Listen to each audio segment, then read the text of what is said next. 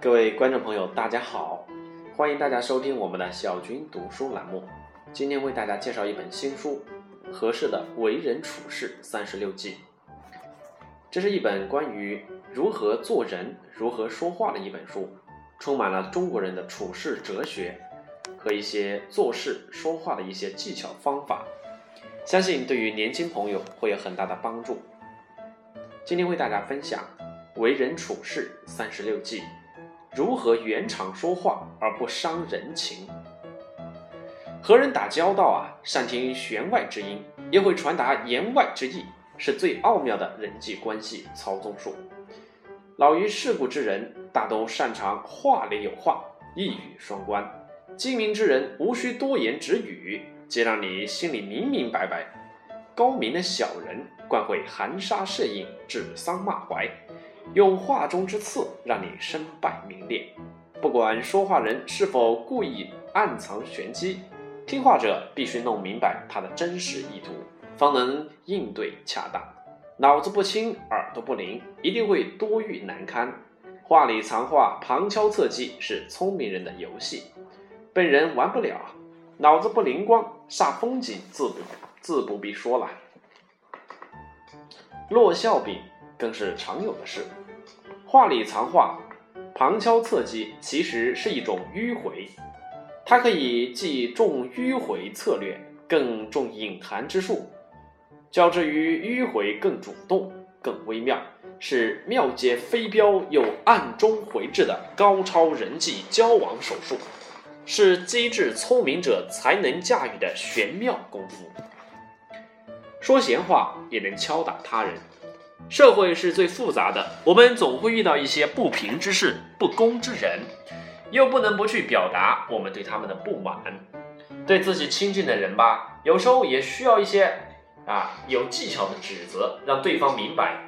但如何表达这种不满，却有一定的学问。特别是对于一些非原则性的问题，要做到既表达出对对方的不满，又不至于破坏和谐的人际关系。这确实是一件不大容易的事，这就需要做到话里藏话，旁敲侧击，不失为一个理想的武器呀。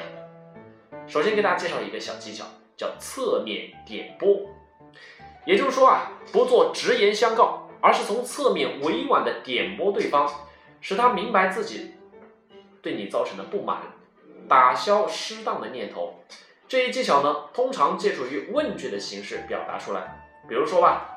A 与 B 是一对好朋友，彼此呢都视对方为知知己。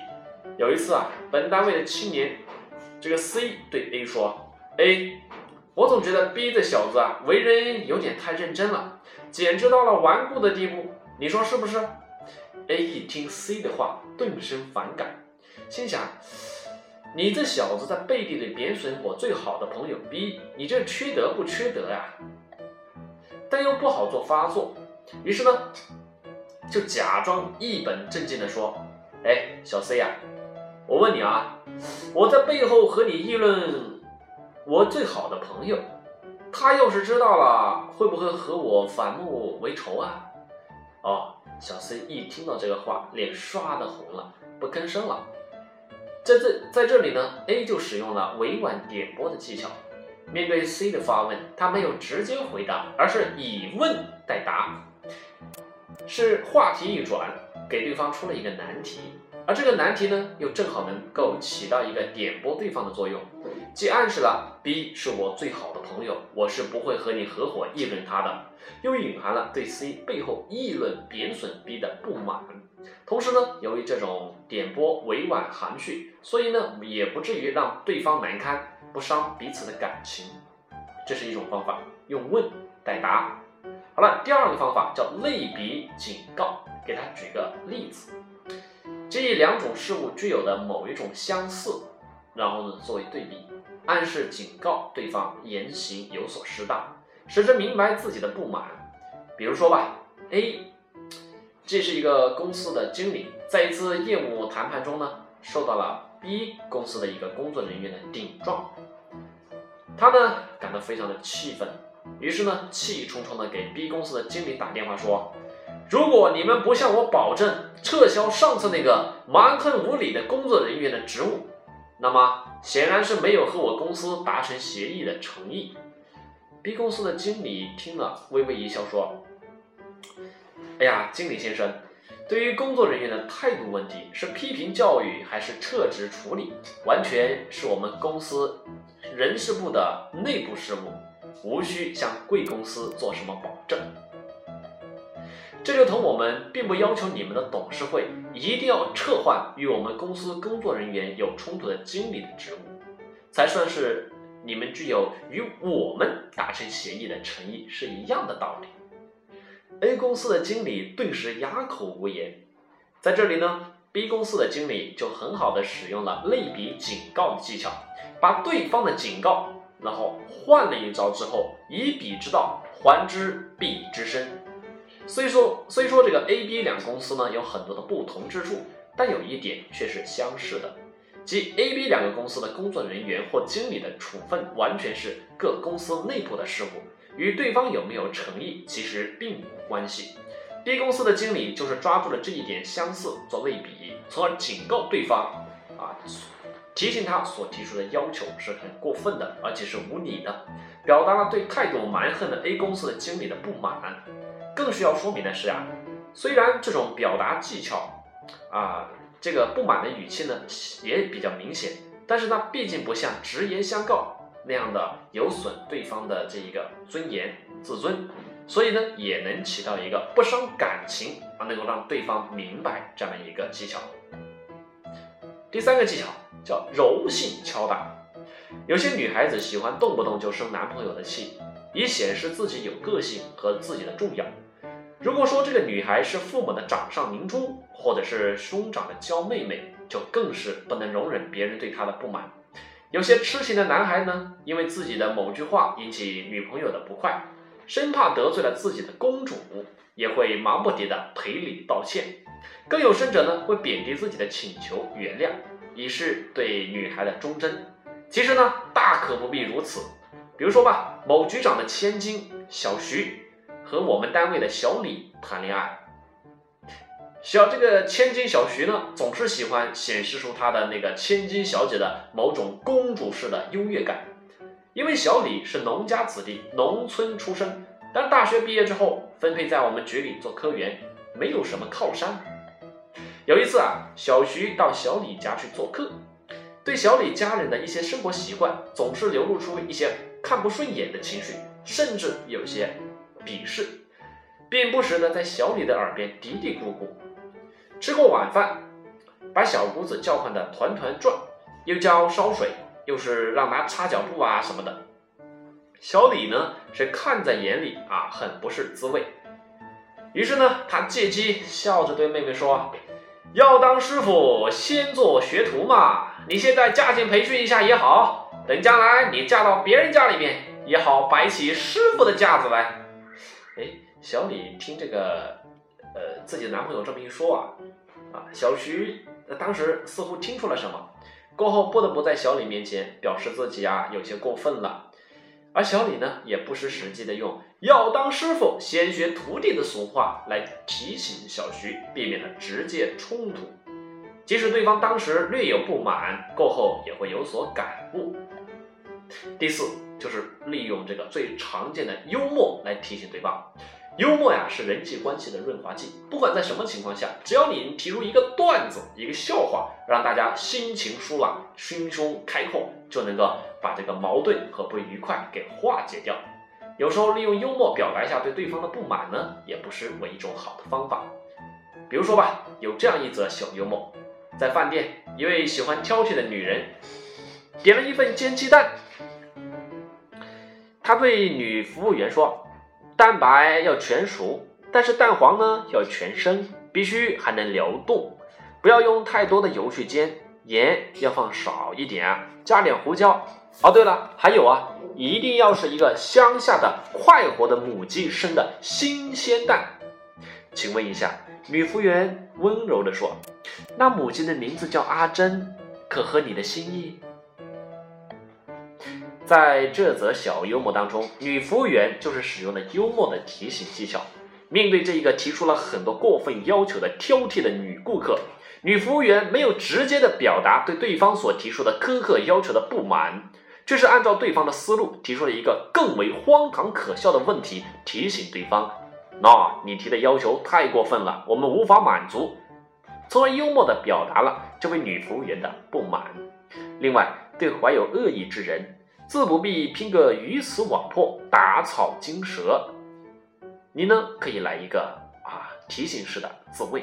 那些粗鲁的家伙冒犯了你，你只需要敲响山石，便可吓跑老虎，更可及时的收手。置于死地之事，最好不要做。做一个可方可圆之人，方能立足于世啊。其次呢，说话也能够让人明白。人的交际活动啊，总是在一定的场合当中进行的。有些场合呢，一经人的着意选择与设计，便形成了特定的氛围情境。一情一景一物一支歌一幅画等等，便能渗透着交际者的意图，更具有鲜明的情境意义，直接或者间接的作用于人的交际活动。作为交际的主体服务，情境在交际中虽然表达的是一种弦外之音、话外之意，但其表意功能还是十分明显的，并具有更多的。这个用途，无论是政治、军事方面，还是商业贸易，或者说这个日常生活当中，都用得好，常常能收到个好的奇效。初次交往，对对方的思想、秉性、交往的目的不甚明了，利用交际情境制造友好的氛围，开辟一条情感通道，便能够实现温馨的和谐交流。比如说吧，给大家讲个故事：一九四二年，黄炎培任国民参政议员时。为推动国共团结商谈，特地从重庆飞往延安访问。毛泽东在当时的中央所在地杨家岭，在这个大会堂里面会客室里接见了这一个黄炎培。室内呢光线充足，四壁挂着几幅画，其中一幅画有一把酒壶、几只杯子，上面写着“茅台”，并有黄炎培题词：“宣传有客过茅台，酿酒池中洗脚来。”是真是假我不管，天寒且饮两三杯。这幅画是沈钧儒次子舒扬在国民党掀起第三次反共高潮中为父亲画以娱之的。在请黄题词时呢，他想起了谣传红军在茅台酒池里洗脚，题为讽喻，没想到竟会挂在中共中央领袖会客的厅里面，因此呢，他抬眼望去，倍感亲切。知遇之情顿涌心底，敞开心扉与毛泽东进行了促膝长谈，并造成了他人生历程当中的重大转折。在这里，由中央大会堂会客厅室以及其中的画构成了特定的一个交际的情境，微妙地传达了对对方传递出一种赏识、真诚、友好和理解的私意，为交际活动起到了一个很好的铺垫作用。因而呢，使这一次的交际和访谈获得了很大的成功。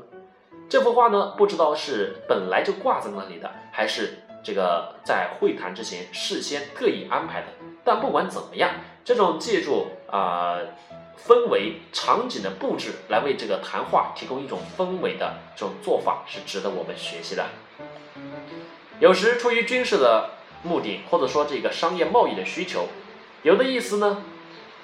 不宜去明确的表达，巧设交际情境，施用这个一个技巧计谋，便可以出奇制胜，实现目的。《三国演义》中空城计的情节是大家所熟知的。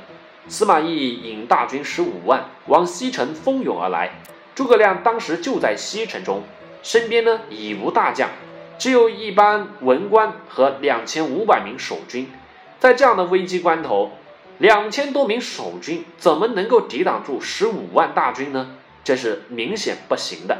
然而，就在这样一个危机关头，他果断传令，将旌旗进阶藏匿，大开城门，有二十余军士呢扮作百姓，然后洒扫街道，亲自登上城楼，焚香操琴。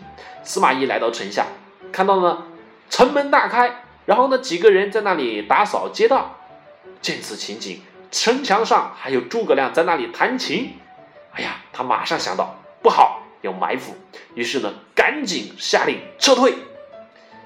在这里呢，诸葛亮就大胆的利用了城门大开、百姓扫街、城楼弹琴这样的一些特定的情境，让对方得出必有埋伏的误解，从而保住了城池。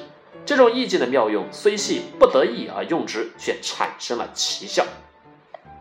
在人的交际活动当中，有时候某个意思不便详细说明，也没有必要去点出来，也只有恰当的设计一些这个特殊的情境。便能够意会出彼此的意思，实现交际的意图。一九七二年，美国总统尼克松携他的夫人，在国务卿罗杰斯和国家安全事务助理基辛格的陪同下，乘专机抵达北京，首次访华。在下飞机的时候，他特意让警卫员把守机舱口，不准随行人员随下飞机。尼克松呢，是只身一人走下这个飞机的楼梯。就急忙的伸出手，主动的同周恩来长时间握手。在场的摄影记者看到这一幕，赶紧打开这个摄像机，啪嚓啪嚓拍下了这宝贵的历史镜头。时间定格在一九七二年，地点是北京机场。加上中美两国领导人紧紧的握在一起的两只大手，这就构成了具有特殊意义的情景。既让人们意会到1954年日内瓦会议期间，杜勒斯不同周恩来率领的中国代表团成员握手造成的心理鸿沟由尼克松填平了，又让人意识到中美两国的交往一个时代结束了，一个新的时代开始了。这里交际情境的运用是且典型，具有这一个啊表意的作用，其实说已经胜过了千言万语呀。对对方适当的言行，不要当面去指责点出，而是等到以后选择或设置一个恰当的情境，向对方做出与之相似的言行，然后稍加点拨，让对方明白自己的意图。比如说，妻子坐在缝纫机旁边做活，丈夫呢在一边不停的发表自己的意见：“嘿，慢点，小心点，嘿，你的针已经断了，哎，线没了，哎呀，不，赶快往左边，让人停一下。”妻子很不耐烦说：“你干嘛妨碍我呀？”我会缝，你别在这瞎指挥。你当然会，亲爱的，我只是想让你体验一下，你教我怎么擦地板。我在开车的时候，你在旁边怎么指手画脚的？我在炒菜的时候，你在旁边怎么一个呃指手画脚的那种感觉？在这里呢，丈夫呢巧妙地提出了他不满。平时丈夫在炒菜的时候呢，妻子呢总是会在旁边指手画脚。哎呀哎呀，这个火大了，要要加油啦啊，赶快赶快！丈夫在开车的时候，呃，坐在副驾驶的夫人也是不断的指点，哎，往左，往右，哎，小心前面。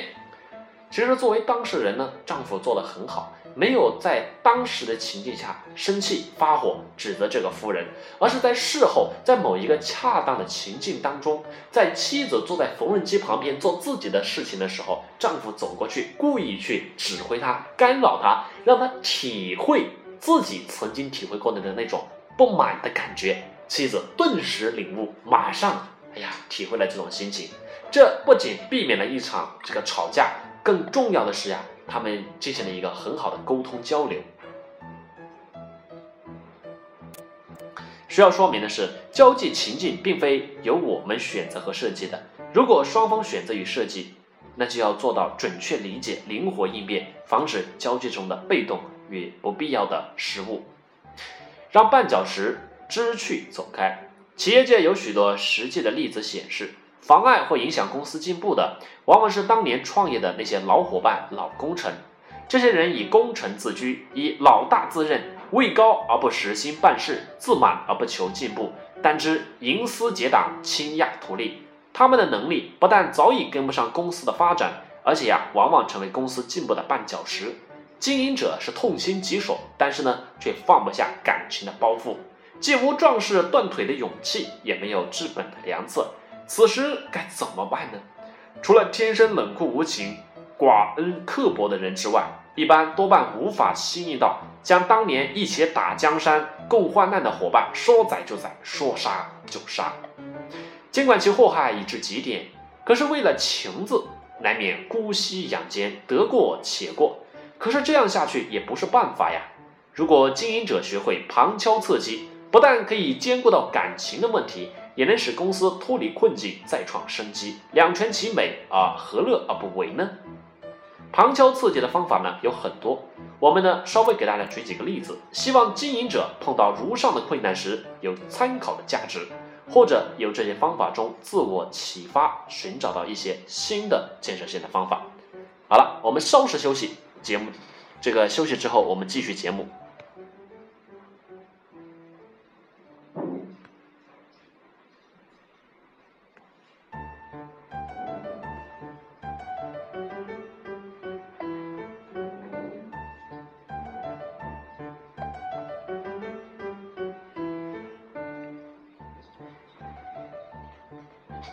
给他另外分一个办公室，办公室的分配位置最能显示出权力的意义，尤其是一间属于个人专用的办公室，不论位置、大小、装饰等等，都足以代表一个人在公司当中的地位与权力。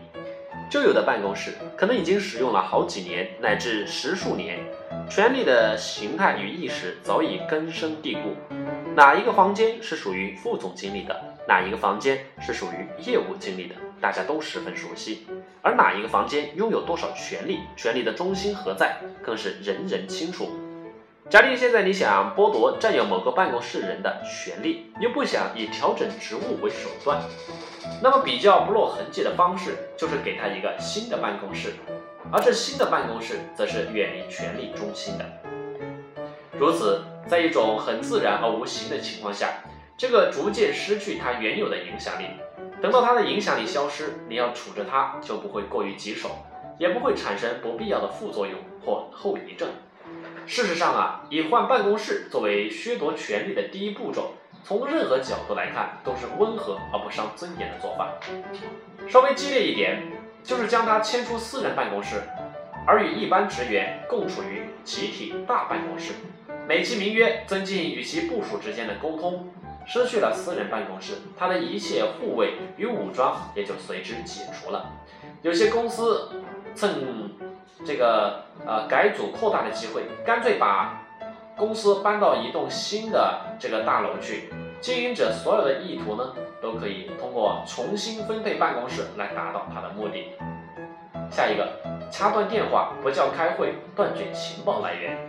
有人说，一个公司最有权力的人可能是负责接电话的总机小姐，因为任何情报传达呢都要通过她，所以她拥有公司最多的信息来源。